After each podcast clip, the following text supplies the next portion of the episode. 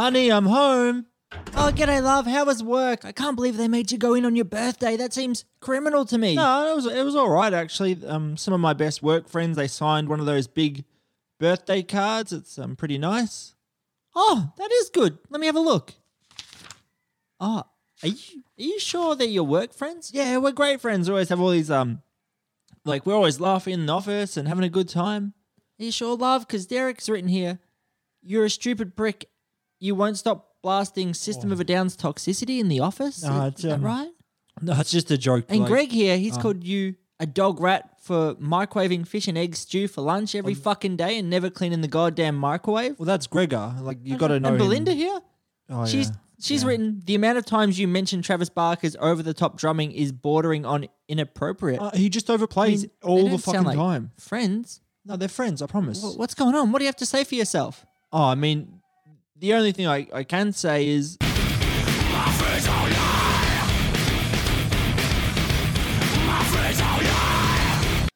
I mean, it feels weird that all your friends decided to lie on your birthday card. yeah, I don't know what's with that either. Yeah. Oh, before I forget, your Oh, friend uh, Simon and and his Jason. partner Jason. Jace, Ja- Jason. Jason, I Yeah. think. Yeah. Yes, uh, Jason. That, that that's it.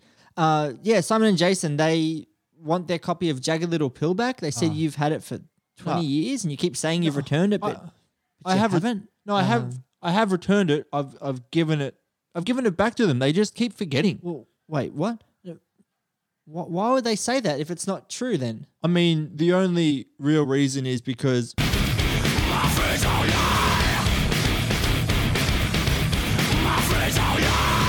Oh, oh, I think you might need some new friends. Oh, s- speaking of which, I actually bumped into Cheryl down at the bakery today. yeah, and she yeah. was saying it was great, you know, that you popped over to visit Keith yeah, Keith. um, for great- his birthday the other day. But yeah. she said you kept putting on Angel's Son on YouTube on their TV. Oh, and nah. She just thought like after the 15th time was kind of Oh. enough. And It wa- yeah, she, wasn't she sort of said, though. look, maybe if you come back, don't do, don't play Angel's Son so many times on the TV. Don't do that. Oh, I mean, like I didn't play it 15 times. That's an Well, that- exaggeration. that's what she said though. Like, why why would she not tell the truth about that?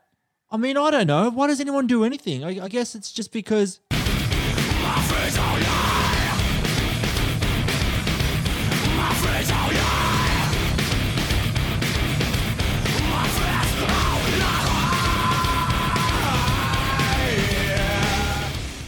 And they also said you got drunk at their house, took your shirt off, and started saying "ning nong nong nang nong nong" and, and yelling that you were Anthony Kiedis. What's going on there? And then you kept pronouncing Saint Anger as Stenger. What the fuck is that?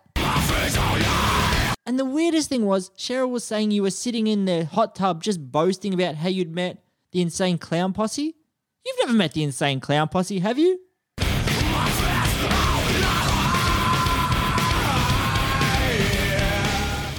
No, he hadn't met the insane clown posse, but today we are very lucky to have someone on who I think has.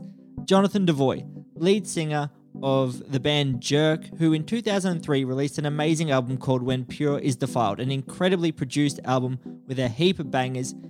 We're going to get into that. We're going to get into all the support slots. We're going to get into a Johnny Rotten story.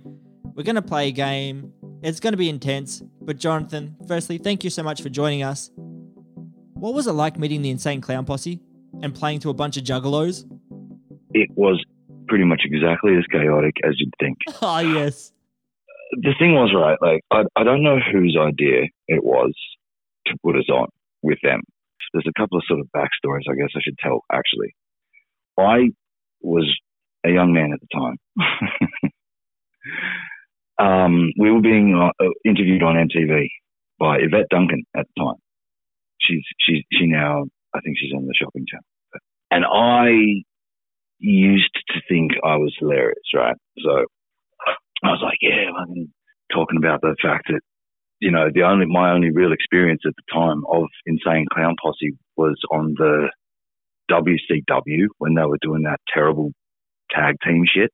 and so I was like, whatever, man, gig's a gig, right? So I said, on air, yeah, I'm going to wear an MTV, uh, an M&M shirt because, you know, the whole this and that because this is Australia, and really at the end of the day,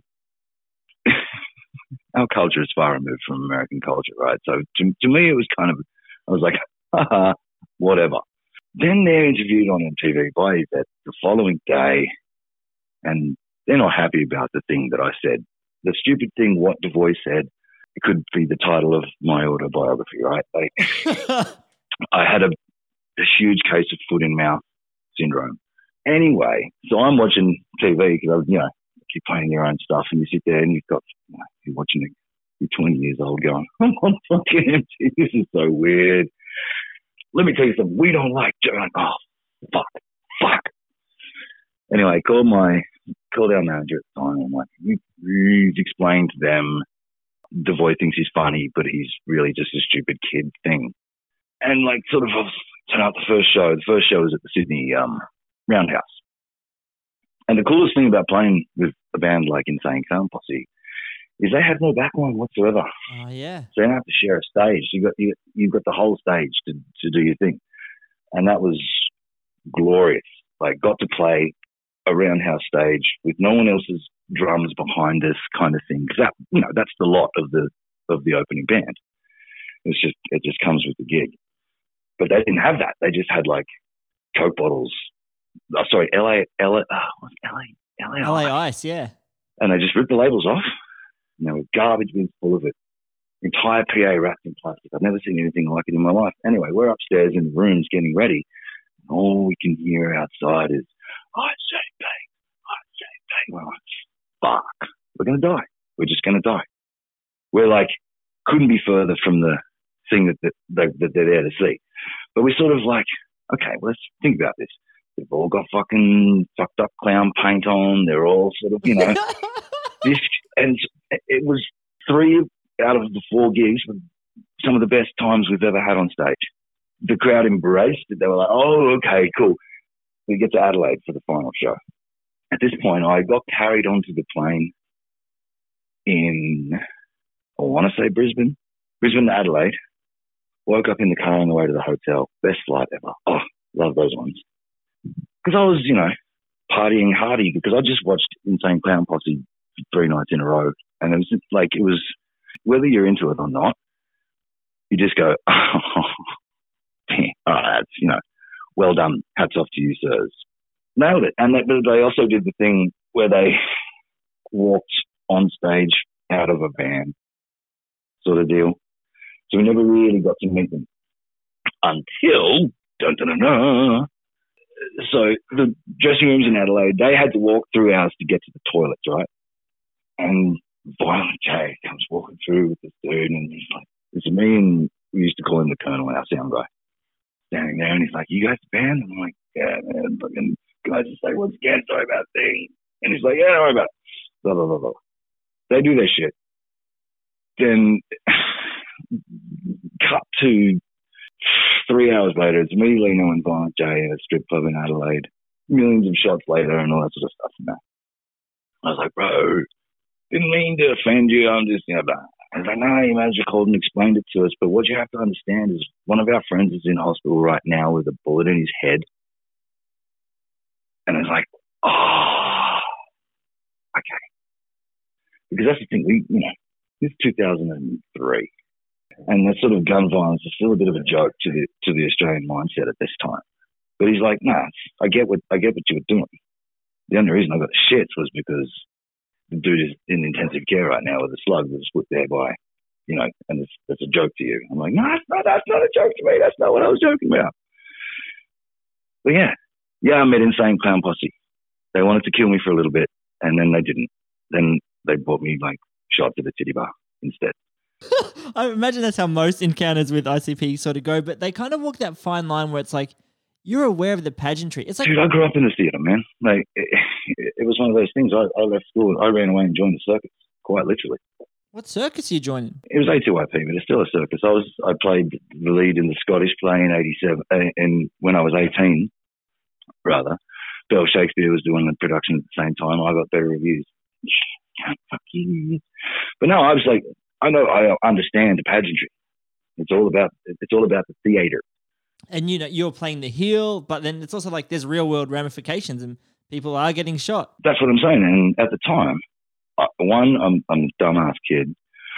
having already been to LA and mixing the album, almost getting myself killed by walking the wrong direction up freaking Sunset. Because I was, again, 20 years old in, L- in LA on Sony money. It's all about the thing, but the difference is none of the jerk shit would have been possible had I not developed a guy to do it. It's not me. What do you mean by that? I mean, there's, there, there was there, there used to be the me on stage and the me off stage, completely different. It's the Jim Osterberg Iggy Pop thing. But isn't it like sometimes it's an elevation of who you are, or it's you know an accentuation? Are you saying it's totally different? Like you're making conscious choices to be like, all right, I wouldn't really usually do this, but this is what people want on the stage. Or? pretty much, because you do what you what is required of you. It's what sort of got me in a lot of trouble. It's what cost me a lot of shit. But the whole the whole point of Jerk, Lamar and I developed together in a couple of conversations, and we you know wrote all the tunes together, and was like it's going to be this, and I went fully in. I went all in. So you'd say like it's going to be this, like you're going to go industrial metal, big hooks, big production. The only thing we ever really wanted, the only thing we described it as, was going to be the most intense thing you'd ever seen. It didn't have to be because that's the thing. He's Lamar. Lamar was a proper musician, right? Like he's he's schooled, born in Alabama, went to Berklee, all that sort of stuff. Like he's a, he's a, he's a proper producer. He's a proper drummer. Like no double kicks, good drums. Like the the Bonham the Bonham Ghost double kick, if anything. You know what I mean? Like he we worked really hard to make it sound like that and then record it. I think I listened to this album when it came out, but I was maybe sort of getting out of the metal sort of zone and going into my like you know post rock Yeah. fucking phase or whatever I was doing. Yeah. But listening back to this, the fucking production is impeccable. Still, it holds up so well today. That's the thing about it, right? Like it took it took a huge toll on everyone involved. but it's a fucking great album at the end of the day. Sometimes, you know, throw it on or it comes on randomly or whatever. And you go, Yeah. Like Lamar was really, really, really good at his job. Like I was extre- I got to stand behind some of the best engineers in the world. And that's how I learned to do what I've what I've then continued to do. But it was only because he knew exactly what he wanted, and I was like, "Yeah, man, let's do it." Well, he knew exactly what he wanted, but also he knew how to do it. And for listeners, if you haven't heard this album, just go listen. It's on Spotify or buy it. You know, maybe you still get some kickbacks on that. But have a listen to this production. I've just grabbed some little bits from various songs, and just the attention to detail is fucking incredible.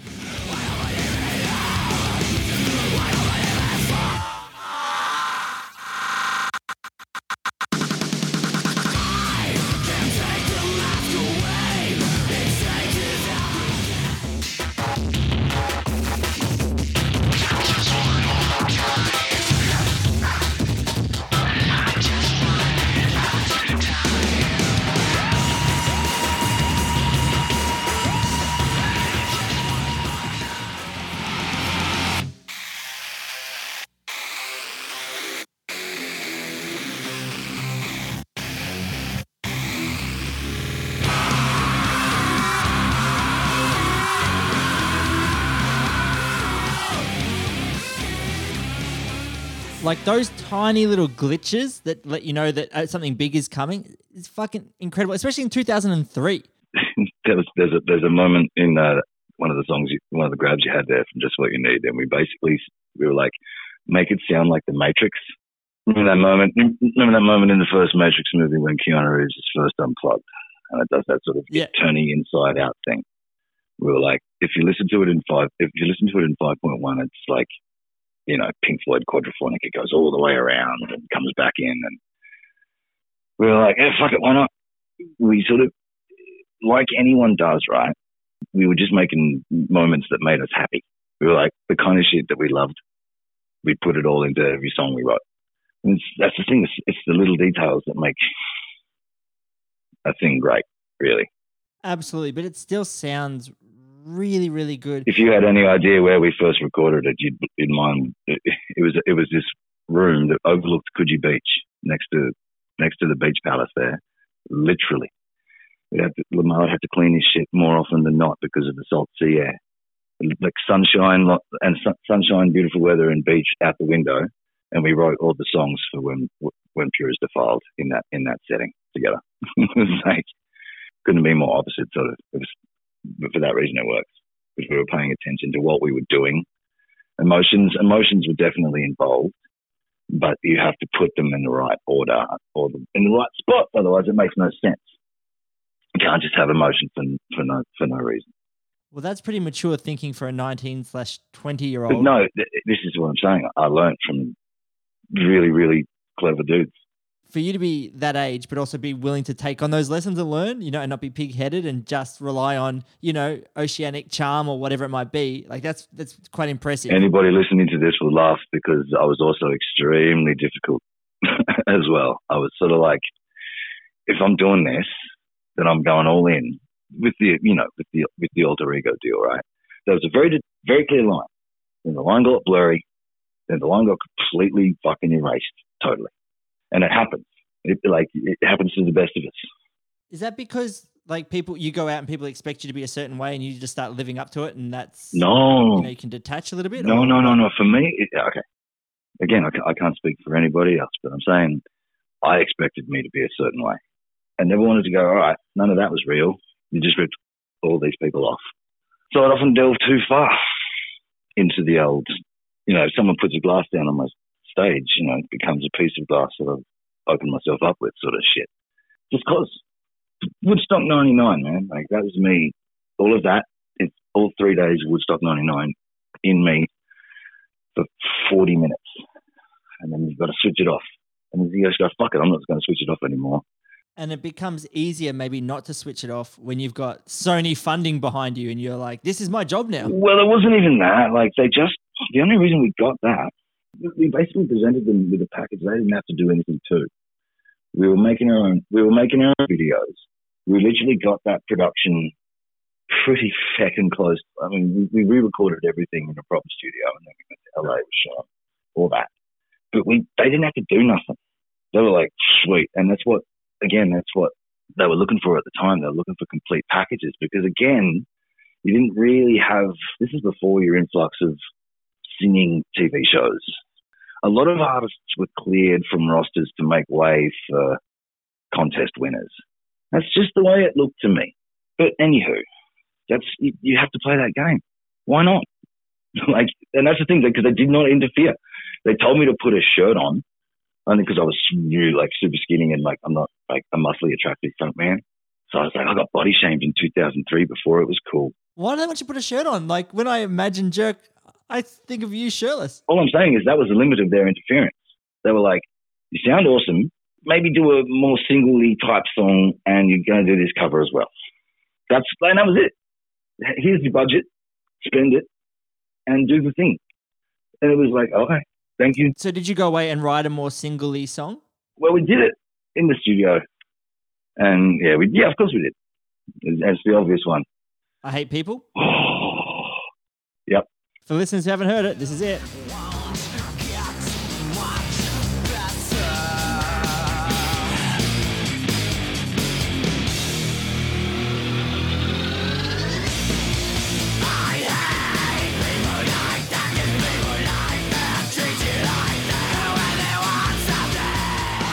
And I was going through some of your older sets, and you guys would often play that like second or third. You play that early in the set. Was there a reason for that? Yes, it's a double pronged reason because oftentimes we were playing support spots.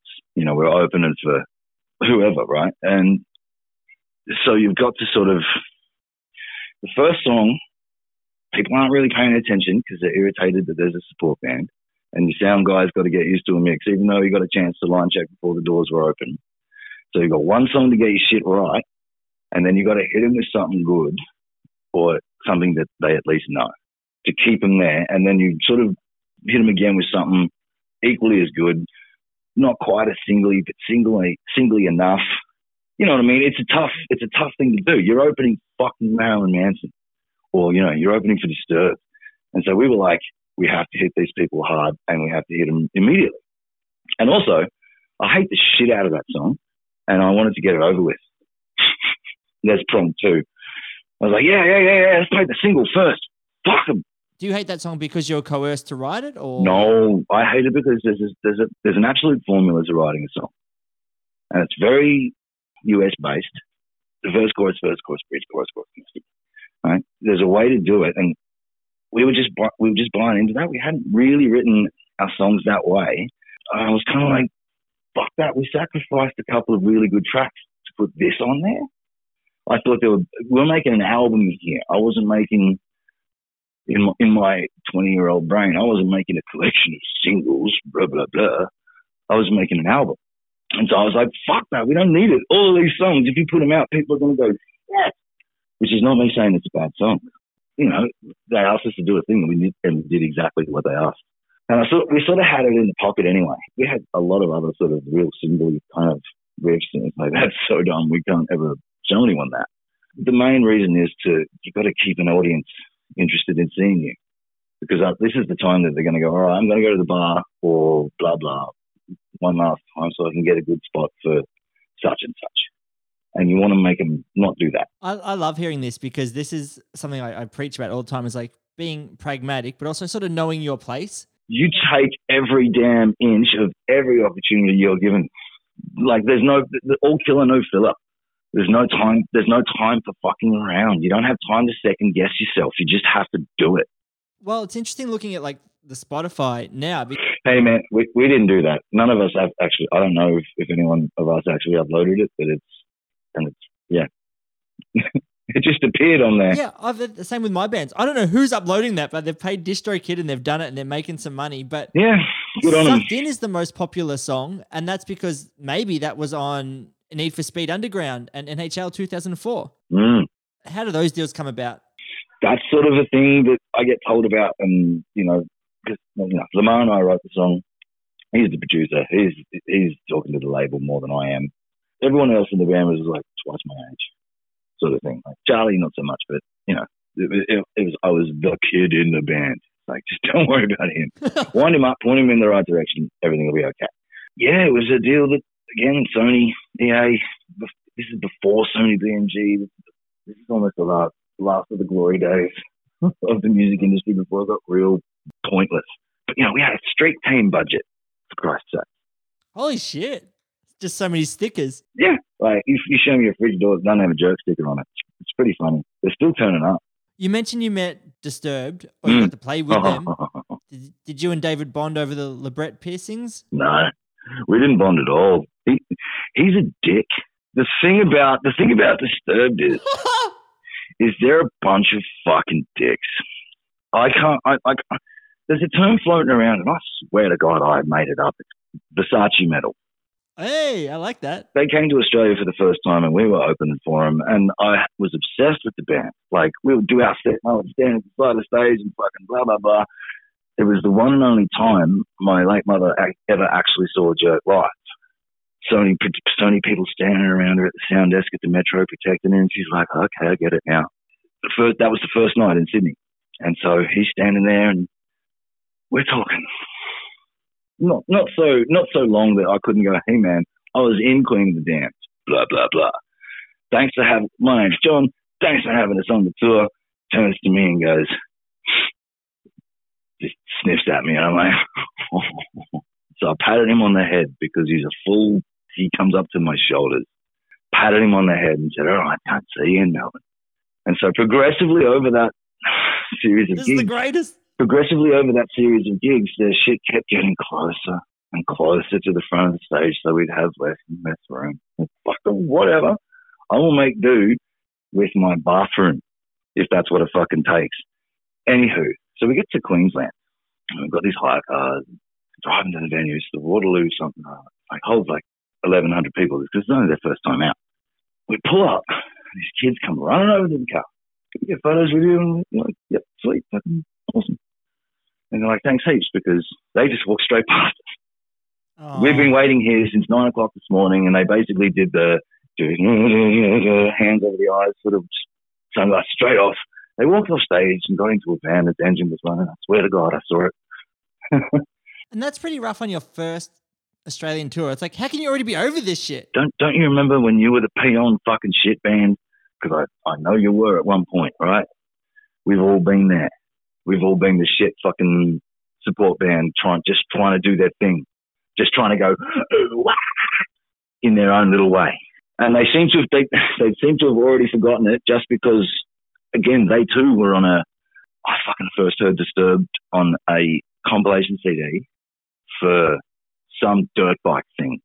You know what I mean? Like we, we we all we all got discovered in different ways. I was on Need for Speed Underground, and every now and then you put it on, and you go because it just comes on random. Yeah. Then you go, that's all right. That happened. They've forgotten how cool every fucking goddamn thing. I mean, it seemed like that at the time, you know. How can you be jaded on your first like Australian tour already? How can you be a cynic? It's fucked. like the fact that for someone to have the ego to cover fucking Simon and Garfunkel is just irritating to me. It's like, who the fuck do you think? Leave it alone. It's goddamn sounds of silence. Shut the fuck up and listen to the original. We don't need any more. Anyway, You know, that, we'll get off Disturbed, but I just want to close on the blandest band I've ever heard. Their Mm. mascot is called The Guy. Give it a name or something. And I challenge anyone to hum a Disturbed riff. You can't do it. Mm. And the, the worst thing was, we did an episode on them, and you know, listen to interviews with Dave where he's like, "Oh, I have to get high to write my lyrics," and then you read the lyrics. It's just like, "Get psycho, want to get psycho." yeah. Ad nauseum. It's like, did you save your money? Look, I'm older now and I try to be a little bit more, but every now and then you just got to say, hey, dude, stop. Just, just don't do it anymore. Just don't knock it off. Just knock it off. you mentioned during Queen of the Damned. Mm, This kind of brings me to a two pronged question. mm. because we could go in different directions here because I want to get back to the Jerk album because I think it's actually a fucking great album. I do too. Queen of the Damned. Are you playing drums in that movie? I am. And you also play acoustic guitar, so you are actually a very, very good musician. Like you play bass. I play as bass. well? Yeah, play bass. Like I lost, I lost a great portion of my finger at the start of this year. Oh, sorry to hear that. So uh, just on the um, it's the pick hand, right? So I've just got to wait for it to stop hurting. But it's sort of I've had to change up the way I play most other things. Drumming doesn't seem to hurt so much. Drumming hasn't suffered. But um, yeah, I kind of I like making noises on things, and I'm I'm okay. I'm the world's okayest musician. Yeah, I, I disagree with you. I think you're quite good at you know with acoustic guitar. You you your singing voice is incredible. Acoustic guitar skills great. But you're drumming. Are you drumming in a Korn cover band? I was, I was with, with my brother, with my brother Jesse from from Darkcell. Um, that was the thing we actually did before COVID came and ruined our lives. Bigger dudes. yeah, no, it was uh, with a, with with a bro who is in James Barnsley. He's in Nouveau. Um, Daniel, who's up in Queensland now, he's in Skunkbone and another band's name escapes me at the moment, but I'm sure it'll come. You know what I mean? Like it, it, was just a bunch of dudes, and we were like, well, one of the easiest way to do it because I mean, Darkcell was in a down swing. Everyone else wasn't. Like no one was doing anything. We didn't know the world was going to end. So Jesse did it with a bunch of guys up in Queensland, and we did it in Sydney a couple of times. And yeah, that was it. Was just it was mainly to go get as many people in the room as possible and have them enjoy music that we all grew up on, if you will. I saw videos that of you guys playing early, like Life is Peachy sort of era Korn Yeah. songs. the original idea was just to do the first two albums, but then the second time we did it, we just sort of branched out and just went, what would be fun to do? I'm still waiting for the All in the Family cover, but you know. So let's get on to Queen of the Damned. Mm. Like that's fucking that's a great opportunity. How cold were you in Werribee playing that same set over and over? Only seen it on a little bit of music, movie, movie magic. And, uh, young, young Robbie Farnham can, can attest to this.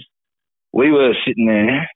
The only time we were actually uncovered by dressing gowns that had heating patches sewn into the back, heating pads sewn into the back of them, was when we were shooting.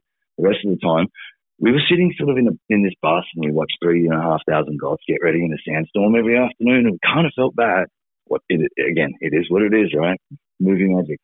Those poor people, seriously, because every afternoon in Werribee, I don't know if the listeners at home are familiar with the area that much, but there's kind of a freaking sandstorm every afternoon. Yeah, and also a pungent stench from the sewage farm. We were just going, making a movie, go. I haven't, I have a 30 million piece drum kit. It's like, no one in their right mind would have all this crap on stage. And I'm wearing fucking tight ass fucking leather pants and new rock boots that come up almost to my knees. And I'm like, you don't know much about drummers, do you? It's like, yeah, but it might get in shot. And I'm like, fuck that. I want to, oh, So I've actually had an extra on this podcast talk about. really? Did they say it was hell? They did. It was awful. I feel so bad for them because we had like, I'm not joking. They gave, they gave us these dressing gowns that had those things when you, you know, the glow stick of heating pads. Just you sort of smack them up and they're they're hot for like they're, char- they're charcoal or something or other. We had like there were like three of them down the spine, and every time they're like we're just sitting there, someone would come up and put this all over you, and you're sitting there going, "I'm so sorry, everybody." I'm so warm right now. Yeah, it was never cold. Yeah, basically, this guy was saying that every like you know maybe three hours, someone would come by with a cup of Red Bull and be like, "Here you Yeah. go." It was like it was a six till six deal. You know, we've got to shoot in the night time because it makes. Uh, but I'll tell you something. Those those the chimneys with fire, four down each side. They were real. That was that. You could feel the heat from where I was sitting on the stage, and they were like, you know, hundred feet away. So did you get to go to the premiere? Nah, it, it was in Melbourne. I lived. I, I was. I just lived too far away at the time. I snuck into him. I was wearing a hoodie. He's like, basically, the first thing you see is there's a big giant shot of my nipple. I've got it framed. Oh, it's nice to hear. I was like walking out, with my hoodie on, and like five people I knew were in the line waiting to come in. I'm like, God damn it, busted. I went and saw it at the movies by myself, and I was like, this is one of the dumbest movies I've ever fucking seen in my entire life. like, you know what I mean? It's not a good film, bro. When you were making it, did you have any inclination that that might be the case? Did you think I gave a fuck? I shaved my eyebrows off for this role. Do you think I actually cared about if the movie was good at this point? I, I like to imagine that you rocked up on day one. They're like, "We didn't ask you to shave your eyebrows." Like, No, they did. I auditioned that way because we had just done a photo shoot in Jerk, and I was like, "Fuck it, Lino does it. Lino could pull it off. I just couldn't. I just looked perpetually surprised.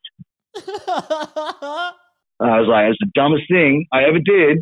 Do you know? You know how itchy eyebrow stubble is? uh, no, I don't. It's fucking itchy.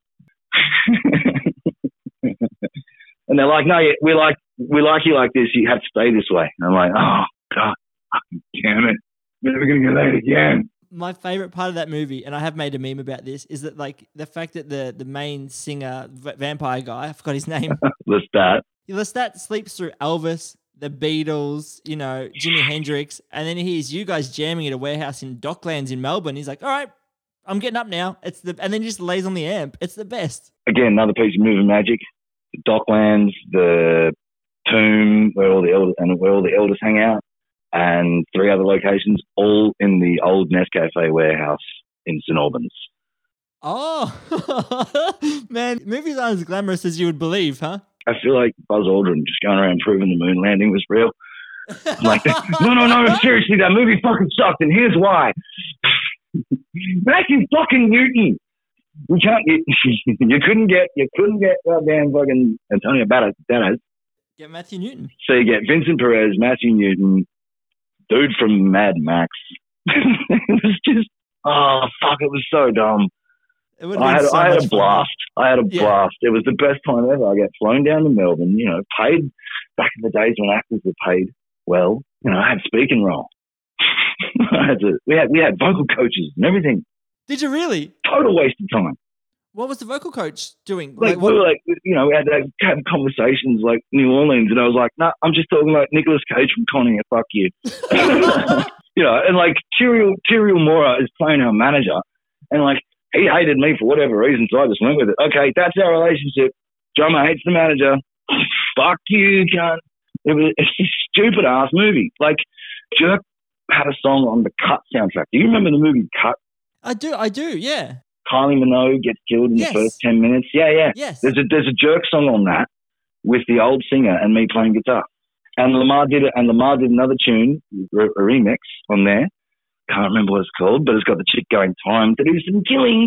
It's that, Yeah. that guy wearing like the sort of like, it's almost like a stocking. He's like Yeah. he's got like the one sided garden shear thing and like the mixture between stocking and Hannibal Lecter's Mask in Silence of the Lambs. Yeah. Directed by the saxophone player from the Hoodoo Gurus. Fucking hell.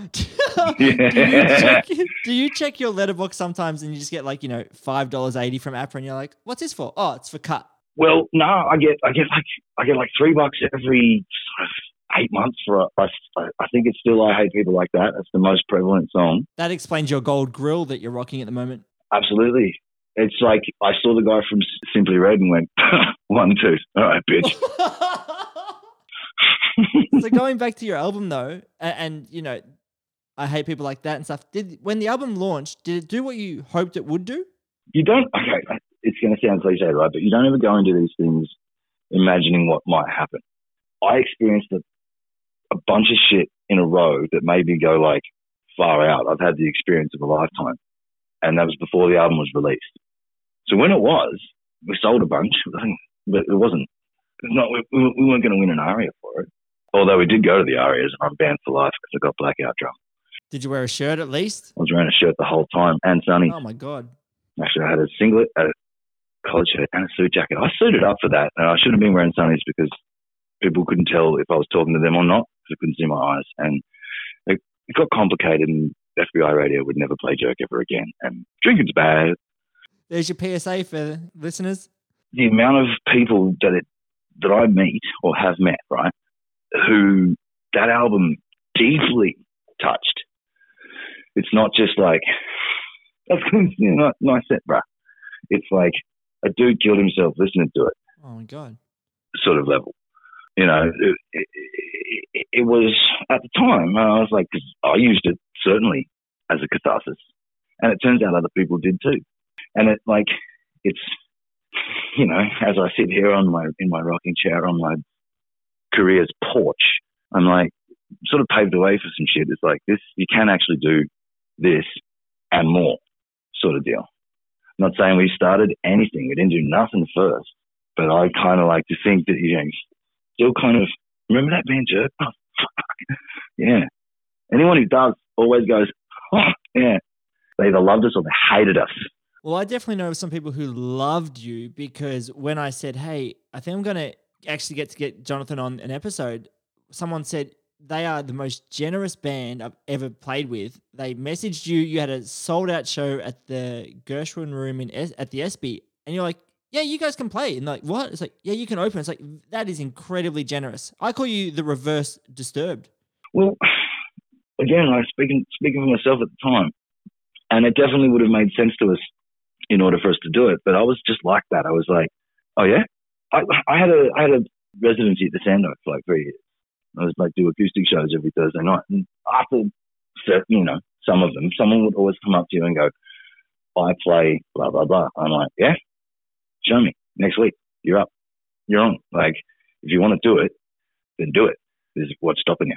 If you've got tunes and you want to play them, turn up here with your shit and do it. Really? Like, why are you wasting any time? Oh, I've always wanted, I've always wanted to play music. Well, you're an idiot because you don't.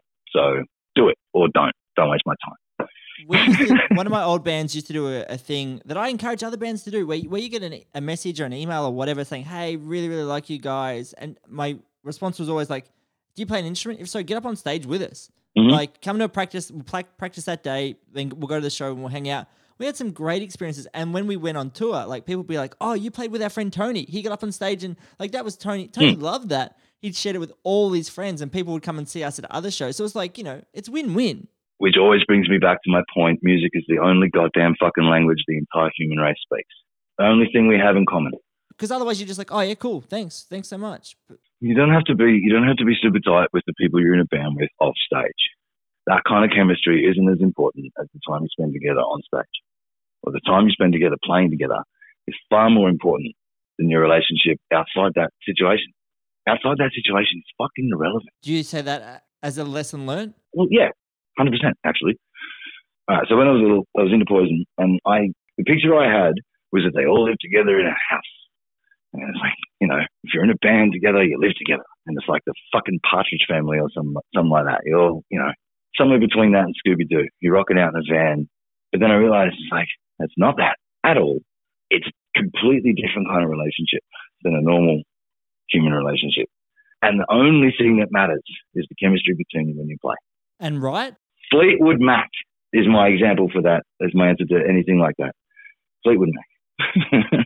one of them was married to another one of them's wife. I I told this story once. I can never get it right. But you know what I mean? Like it didn't matter. They just well, the band comes first, so whatever. I'll just set fire to you every night. We'll deal with it our own way. And do you find like when you bump into people and they're like, "Oh, how's this person that you might have been in a band with?" and you're like, "I haven't spoken to them for like four years." Like when we do, it, it's cool, but yeah, you would because you've share some really intense, unique experiences, but together, yeah, and that's what sort of it's that's what makes it. cue sad violins. It's what makes it harder when it ends, and you don't really understand why.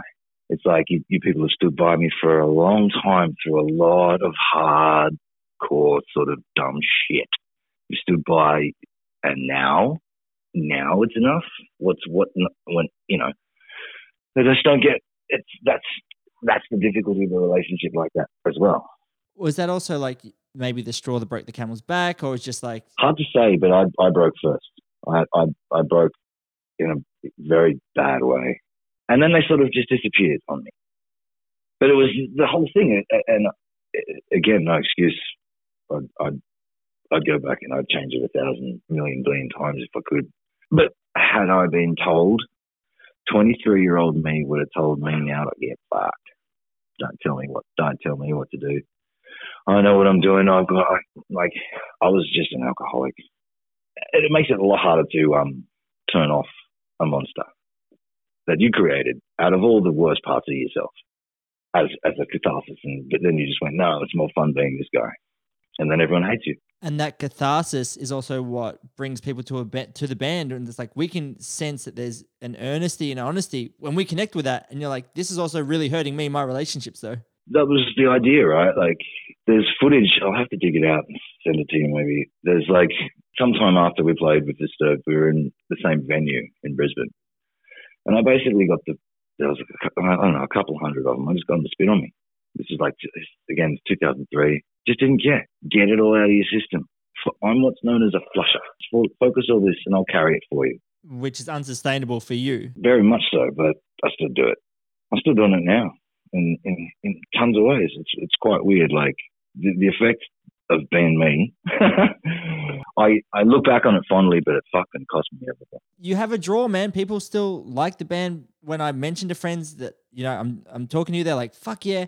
But also, Jimmy May thought you were special enough to sit and just stare at you and paint you for what, hours and hours? No, no. He took a photo. He come over to my house and he took a photo and painted from the photo. And even, but I, I mean, he did it in an hour or two a day, six days in a row. And that was it that was the thing about like that kid. Boy, he's got talent. It's really irritating.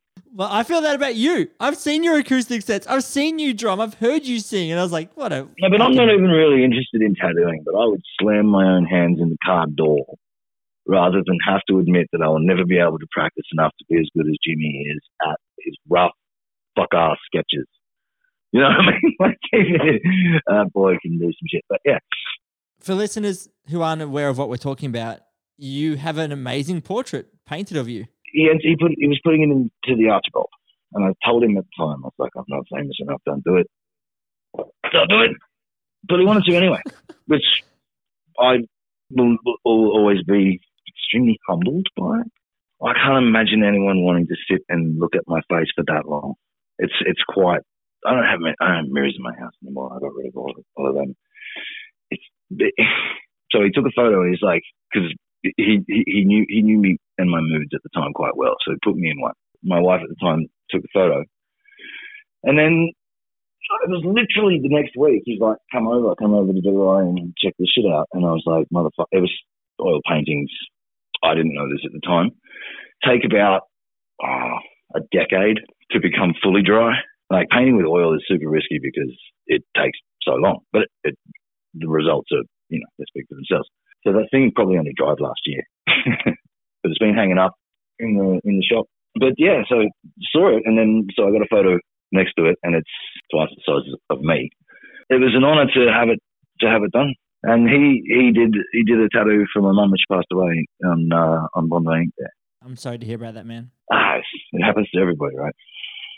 Time time she doesn't let doesn't let any of us go. Well, I wonder if uh, Johnny Rotten has let shit go because what the fuck did he hate about this song?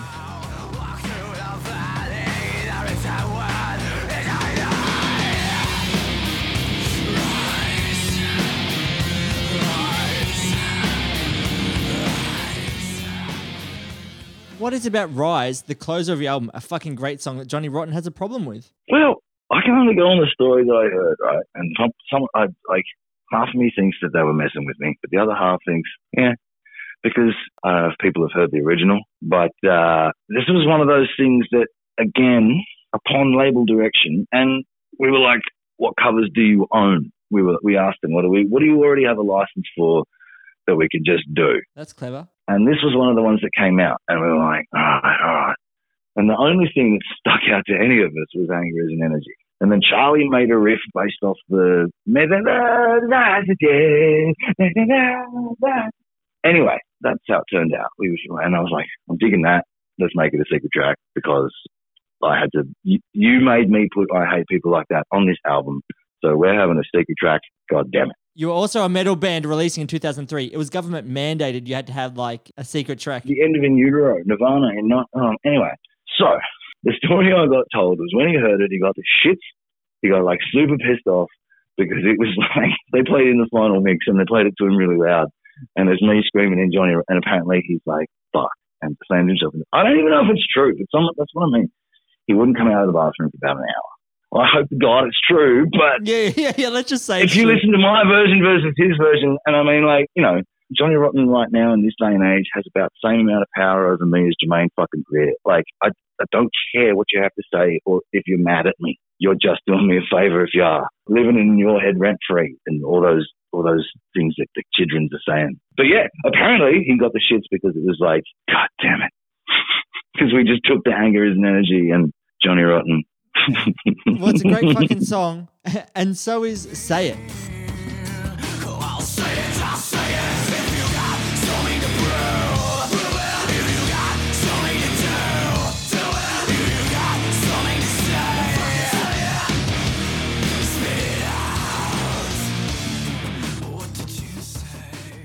Those gu- guitars sound meaty. Charlie was a, and still is, uh, builds guitars. Oh, okay. our, yeah. our guitarist at the time, and he he, but he also has an extreme attention to detail part of his brain. That, like he's he spent a very long time getting his sound right, and all we had to do was stick a microphone in front of it. That was the beauty of this whole deal. Like we knew everyone involved knew what they were doing, and but all I had to do was sit there and go this and this and this. is What I reckon, because Lamar and I were sort of package deal, like the Wachowskis.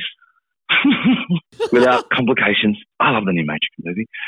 All we had to do was record it well enough because we were going to hand it off to someone who they were just going to clean it up a little bit, come back with some master. And it was like, all we had to do was what we'd been doing the whole time. Right? We'd locked in, you know, it was perfect. So when you said you sent it to someone else, were you talking about Sean Beavan? Talking about Sean Beavan, indeed. Fuck, that dude has worked with like Nine Inch Nails, Marilyn Manson, a fucking heap. Slayer, no doubt. Unwritten Law. And Lamar and I sort of talked about the guys because, you know, as a band, you go into the studio, you take CDs with you, and you play them. These are the things I want to sound like. Just comparison mixes, blah, blah, blah. I want a guitar tone like this, you know. Reference albums. you know, a lot of the records we had, the Downward Spiral, Antichrist Superstar. And I'm like, well, that's two for sure, and right off the bat. We were just leaning, we had, like, Matt Hyde was on the list. We had, you know, Rhys Fulber, you know, doing his Fear Factory business. It was like, we we're going for the guys that would, you know, do the thing. But it was always like, it, it's got to be real. That's because we, we were playing this shit live. But nothing with nothing that's on the record we couldn't replicate in some way, shape, or form and have it in a legitimate way. You know, so someone who had that spirit and wasn't just going to smash the life out of it, which a lot of the other guys sort of, you know, some of their albums were a little clicky, it, was- as was the style of the time. But we didn't want that because we didn't sound like that. And Sean literally became the logical choice because he was like, I love everything about this. I don't want to change it. I just want to point it in the direction. I want to make sure, I want to make sure everyone can hear it, all the stuff that you've done, which was just like, nice. Yes, absolutely. Especially like Antichrist Superstar. Manson sort of aside, that is an amazing album. It's a cracking album. Like I still, it's one of my, it's an inspirational record. I was 17 when listening to that. Yeah, well, I tend to gravitate towards albums that have a sort of a layer of filth on it or a bit of a live energy. It's got to be raw. Like you Yeah. can play, you can play to a click track and a song can still breathe. Yes, You just got to make sure it breathes and make sure it's a real song. That's all you got to do. Play to a click track if it helps. Play with innings. Play with backing tracks. Who fucking cares? Do your shit. Make it real. So live, would you guys sort of have backing tracks and all that stuff? Yeah. Like Lamar had it in his headphones and we played to Lamar. Me, Lino, and Charlie were the, we were live as shit, as was Lamar when he was playing drums. He had like synths and noises in one ear and like not real drums in the other ear. And we we never had a click. We had a, a, a closing hi hat because that's something a drummer does.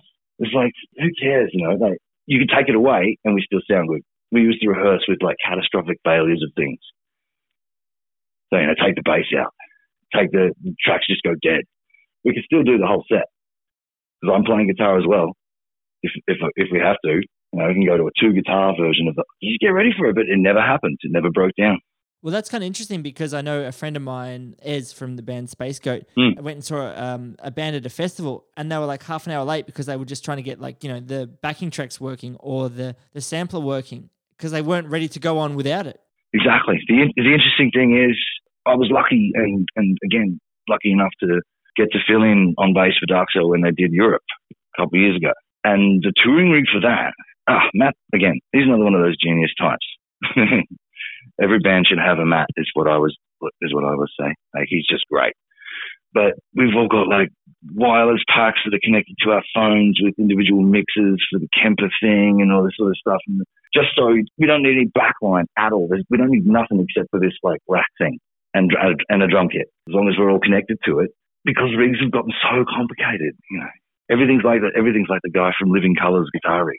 Too much, man. Play guitar. I saw your drum set up at Queen of the Damned, man. That's Shut pretty up, rich. Uh, when you when you when you're talking about when you're talking about what Doctor was doing, like that's the way to do it. You keep you keep as as minimal risk as possible because these wireless transmitters, this laptop, and this Wi-Fi transmitter thingy, basically at the end of the day, and all the all the outboard gear, you do it that way so nothing breaks down, but you're still at risk. You still you still, but like that's the risk you take in making something live. Was that the Darkcell tour with? Did you guys get to support Cradle of Filth? we went and saw them. It was the same. It was the uh, Raven Gothic Treffen, the big festival in Leipzig, in Germany. So technically, we played on the same bill as Cradle of Filth. I don't know. I can't remember if they've done it before. actually. No, they have. What am I talking about? Yeah, yeah. They've done Soundwave and all, all sorts of stuff. We were, we were playing with uh, Christian Death and, I mean, technically, like Combichrist and stuff like that. Dark done a heaps good job the last couple of years. Back to the album. You've got a Mm. song called "Killing Me, Killing You." Mm. which is the fucking worst ABBA cover I've ever heard, if I'm to be honest. I've got a game based on this, and I, I thought Oh, okay. maybe if I replace key words out of popular pop songs with the word killing, hmm would you still be able to guess what it is? I'm up for it. Let's do it, man. I've got an intro for you. Here it is. Knowing me, there is nothing we can do. In knowing you, That's the greatest thing I've ever heard. oh, and that's coming from a guy who God. said the Queen of the Damn soundtrack, so fuck yeah. Whew. All right, you ready, man? I'm ready. Let's go. What a killing world. Wonderful. What a wonderful world. Louis Armstrong, isn't it? Yeah. Yeah. Killing Rhapsody. Ah, oh, that's Bohemian Rhapsody. Yeah, yeah! The sound of killing. Well, I've got this on vinyl. There you go. There you go, kids. Dude from Jerk has got the sound of music on vinyl. I'm sorry. Silence. By God. which band? Well, I'm calling it Paul. I'm calling it fucking Simon, Simon and Garfunkel. I can't believe I went for Sound of Music. Yeah, you revealed something you did not need to reveal to this Yeah. audience. Okay, yeah, it was the sound of uh, silence by our favorite band, Disturbed, poorly covered by Simon and Garfunkel. I was already bitching about it too. yeah, I know. Right.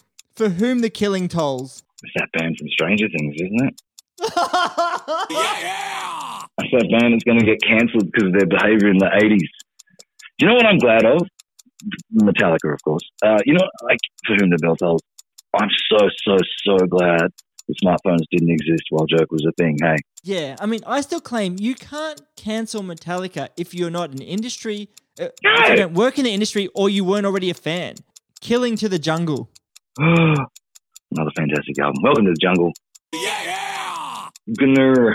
I had a G and F and R shirt, and Mum wouldn't let me wear it in public because it had implied swearing on it. My mum was staunchly religious.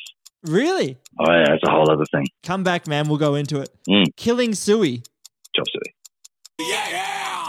Killing La Vida Loca. Living the vida loca. Yeah, yeah. Truly Madly Killing. Oh, Savage Garden. Yeah, yeah. If you do a heavy, like that song is real good if you heavy it up. Some of Savage Garden's riff riffs work really well heavy. Would you like to come back on for an episode and we'll deep dive on Savage Garden's self-titled album? Look, I'll, I'll make a I'll make a heavy covers album of Savage Garden songs and nothing else, and do that. All right, well that, that that's a verbal contract. Let's go into it. My killing will go on. I saw that. I've only seen that movie once. It was in Japanese. It was on a plane to London. So Celine Dion, my, my heart will go on. Yeah, yeah. This one is a bit of a tricky one. This is the last one. Finish strong. Killing and bleed. that, that's that song about Michelle. Yeah. Inside Michelle, I wait and bleed. Who the fuck's Michelle, cunt? Well, it was my one of my first girlfriends, and I my Oh, cousin, really? I remember my cousin going, "You'd like to be inside Michelle," and I had no idea what it meant. I was like, I- I- "Absolutely." I, I would also like to add. I mean, I mean, no offense. It's just it's been my joke for about twenty. Well, since the song was released, I'm telling you. Like, I always used to go. I used to. I do an. I, I do an acoustic version of it, and nine times out of ten, I'll always. Are there any Michelles in the room? Songs for you, baby. I mean, if only I had known you'd done an acoustic cover of "Wait and Bleed," I would have prepared to grab.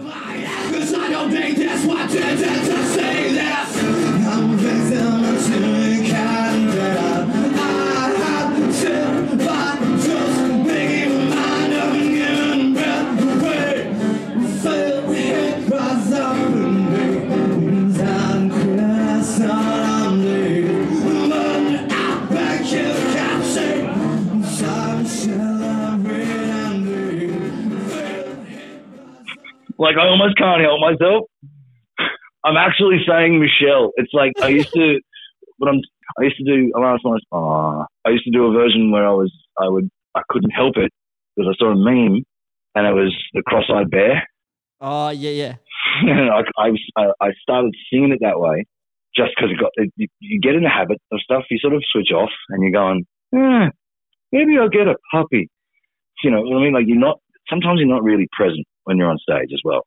It's the weirdest feeling. I've sort of spoken about this before, where it's like you feel everything and absolutely nothing all Yeah. at once. It is the and you're in control and you're totally out of control. And it is it is a real and there's certain moments in songs that where I was playing where I'm like, I just knew that feeling was coming up. And sometimes Mhm. you kind of lose it, but like there are moments where you're like, this is my high right now. Exactly. You become hyper aware of the thing about it that you love. Because it's like, oh, here it comes. Here it comes. Just that bit where I do the thing and the thing happens and you're like, oh, I love that thing. I can't wait to do that again. And the weirdest thing is that you, you know, the song would end and you look at your knuckles and you're like, I've split my fucking knuckles across a snare. And I had no idea that I'm pissing blood everywhere. And then as soon as the song finishes, you're like, I'm in a world of pain now. Can I ask you a question, drummer to drummer? Yes. Have you ever done the trifecta? I'm talking in a single, two, three, four, balls, face, split knuckle on rim. Balls, face, rim. I love that Blood Duster song. It's I- super. nice. Well done. I haven't had the balls, um, which is more more saying something about me, but I've had a lighter thrown on my head and it fucking like nearly concussed me. It was Mm. brutal. I've been lucky the course of my life. I haven't had that much shit other than straight up abuse. Yeah, And I'm sorry for that. I didn't mean to do it. I I can't really remember your face. So you're lucky. No, I mean, like I was. I'm. It's. I was very much. It's not a fucking TV. People, you can answer me. Don't fucking stand in front of me like three feet away and be like, sort of thing. It's like, no, we're doing this together. So you sort of make yourself heard. Yeah, I had a twenty cent coin. I think I hit my guitar. The weird thing is, it's always your friends. Like I've had a shoe thrown at me. That's fine. I had a pork chop in tinfoil thrown at me. And I was like, what the fuck was that? And then my friend afterwards came up she's like, oh, we were at the restaurant. We're like, we're going to go see his band. We'll take some food and we'll throw it at him. I was like, We'll you're throw my it at him." friends. what are you doing? We'll take some food and we'll throw it at him because he'll get that. He likes that sort of thing. He talks about it all the time. I was playing with Morrissey at the time. He hated it. But you mentioned you played an Alanis Morissette cover. You've also played Ace of Spades, Closer by Nine Inch Nails. You've played Hit Me Baby One More Time. Uh, that's sort of you haven't lived until you've seen a room full of metalheads singing along with you singing "Hit Me, Baby, One More Time." It's beautiful. It's a beautiful moment. And I think we align on, on certain tastes. Like I love pop songs. I love Hmm. big hooks. I love that stuff, and I'm not afraid to admit that I. Dude, I a song is a song, right? A good song is a good song. It, it doesn't matter what. It's all this. It's all this talk of genre that killed music. I think you are prime for a cold cover, an acoustic cold cover. I would love to hear it. Well, I, I, I stopped. I stopped doing Nickelback. So What song? all of them, they're basically the same fucking riff. You can play for 20 minutes and sing eight Nickelback songs. It's genius fucking songwriting. It's like the Offspring. The Offspring have just released the same album every five years because eventually all those people are going to give birth to other fucking stupid Offspring fans. And then they'll buy the new album, which is the same fucking songs as the album. I was 14 when I got my first job at McDonald's. McDonald's, goddammit. I was watching video hits. I'm like, nice. I'm 14. I'm into this. And here I am, 42 years old, and Offspring is still, like, everyone's just going, here's the thing. Okay, mercy. mercy." yeah, yeah, yeah. Pull your pants up. Every now and then, people are like, like, it'll come up. It's like, oh, you want to, you want to jerk ever get together? And I'm like, how cold is it in hell? Not very? Okay. You let me know. It's, it's very unlikely for several reasons, and the chief amongst them being, why would we ruin what we did by trotting it out later, being too old to pull it off, just for fucking nostalgia's sake? What's the point of that? It ruins, it cheapens the whole damn deal. Like, there's so many bands coming out right now, and they've, mm, and they've got their little iPads put to their mic and because they can't remember the lyrics to their own song. I'm always of the thought it's like you think you want this more than you actually want this. hmm What you want is like, of course, everyone like nostalgia is a brilliant emotion because everyone feels safe because everything was what it was. And it's like, yay, we're right in the middle of this. How good is it to be 23 years old? Guess what? I'm not 20. I'm not 23 anymore. I'm 42. Now, can you like imagine? And I always think like I've got this general theory about missing people. I'm like I don't really miss people. I think you miss times. hmm and and you miss a feeling and that feeling might be hey a lack of responsibility or a lack of you know i don't have to pay car insurance or how fun is it just sitting in a room talking shit with friends or playing music or whatever and you as much as you want jerk to reform you want to go back to that time and it won't be what you think Exactly. it is because memory is memory is a funny thing. Like we remember emotions for longer.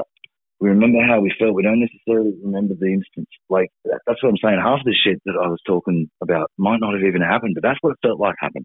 Now, you know what I mean? Like it, I know for a fact that there was those conversations because me and Lino staggered up the entire length of that one street in Adelaide that everything's on to get to our hotel. You know, after Insane Clown Posse, I remember the plastic cups.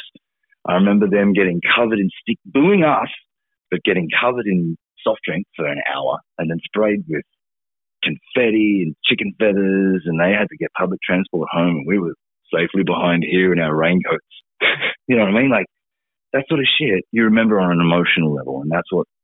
Not to put too fine a point on it, that's the only. This is that's the principal beauty of music, is it cements those emotional memories in place, and to it, it would just cheapen it. And we're all too old. I can't sing like that anymore. Fuck. You'd be like, it just wouldn't be like it's just it's cool to see Ozzy Osbourne because he's still alive. You go, wow, he's still wow.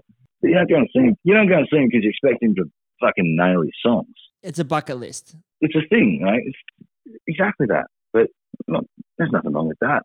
I'm all for nostalgia. well, this podcast is based in nostalgia man we're talking That's about I mean. 20 years old with like you know hindsight being our best friend At the very least, your relationship with me doesn't change because the music is still out there. We're just not making any more. That's all. Nothing's changed for you as a person in your life. Nothing's changed for me except this our relationship through these songs stopped. Then go back and listen to them. Remember all that shit. Like it, you've got to live now, not then. Beautifully said, man. I think that's a perfect place to leave it. Honestly, I've done heaps of interviews because I'm a prolific journalist. I'm a hard hitting, fucking interrogating, relentless professional in the podcasting realm. And this has, and I'm not sh- just shitting you, been one of my, if not my absolute favorite uh, thing I've ever done podcasting wise. Like, if I you want, really, if really you want, if you want stories, I got a part two for you. If you want. fuck yeah, we are. Absolutely. There's there's oh, there's, so, there's other things. Oh, so many things. Oh, Channel V, all that stuff. Oh my god. All right, all right. We'll, I, I, promise you, we're going to do a, a Channel V uh, catch up round two. We're going to talk about whatever. And uh, honestly, you're welcome anytime. It was so much fun. Thank you. I, honestly, man, fucking ruled. My absolute pleasure.